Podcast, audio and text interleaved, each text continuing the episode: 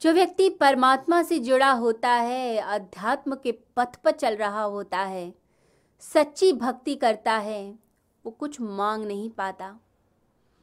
वो सिर्फ़ धन्यवाद करता है, वो परमात्मा का धन्यवाद करता है, हर सुख के लिए, हर दुख के लिए। वो संसार में किसी से कुछ नहीं माँगता, मांगने की ज़रूरत ही नहीं। जो चाहिए परमात्मा देंगे। शायद ये दुख मेरे लिए ज़रूरी है, इसलिए भगवान ये दे रहे हैं। ये दुख शायद मेरी ज़रूरत है, इसलिए भगवान ने ये दुख मुझे प्रदान किया। शायद मैं नहीं समझ सकता था। दुख में ही व्यक्ति समझदार होता है। कई बार बड़ी बड़ी किताबें पढ़कर ज्ञान की बातें सुनकर भी ज्ञान नहीं मिलता, परंतु दुख में मिल जाता है। तो शायद दुख मेरी ज़रूरत है, इसलिए भगवान देता है। सुख में शायद मैं बिगड़ जाऊँ, इसलिए सुख नहीं देता। तो सच्चा आध्यात्मिक व्यक्ति उसमें भी भगवान का धन्यवाद करता है कि सुख आए या दुख आए, प्रभु तेरा धन्यवाद।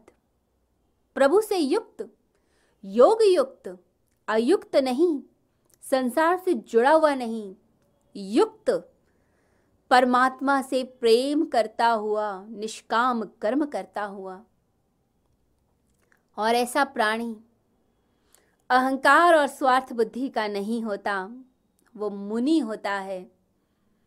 सांख्य योग के फिफ्टी सिक्स श्लोक में मुनि शब्द का प्रयोग किया गया। स्थित प्रज्ञ को मुनि कहा गया। तो जो मुनि होगा कर्म योगी होगा, वो जो मिलेगा वो सब बांट देता है। सिर्फ़ खुद ही पेट नहीं भरता, सबके भले के लिए सोचता है। वो जब खा भी रहा होगा तो दूसरे को भी खिलाएगा। तीन तरीके के लोग होते हैं।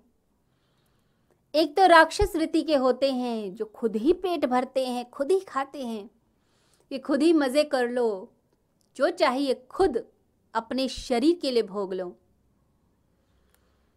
कुछ लोग मनुष्य वृत्ति के होते हैं। थोड़ा अपने लिए रखते हैं, थोड़ा दूसरे के लिए रखते हैं, मिल बांट के खा लेते हैं।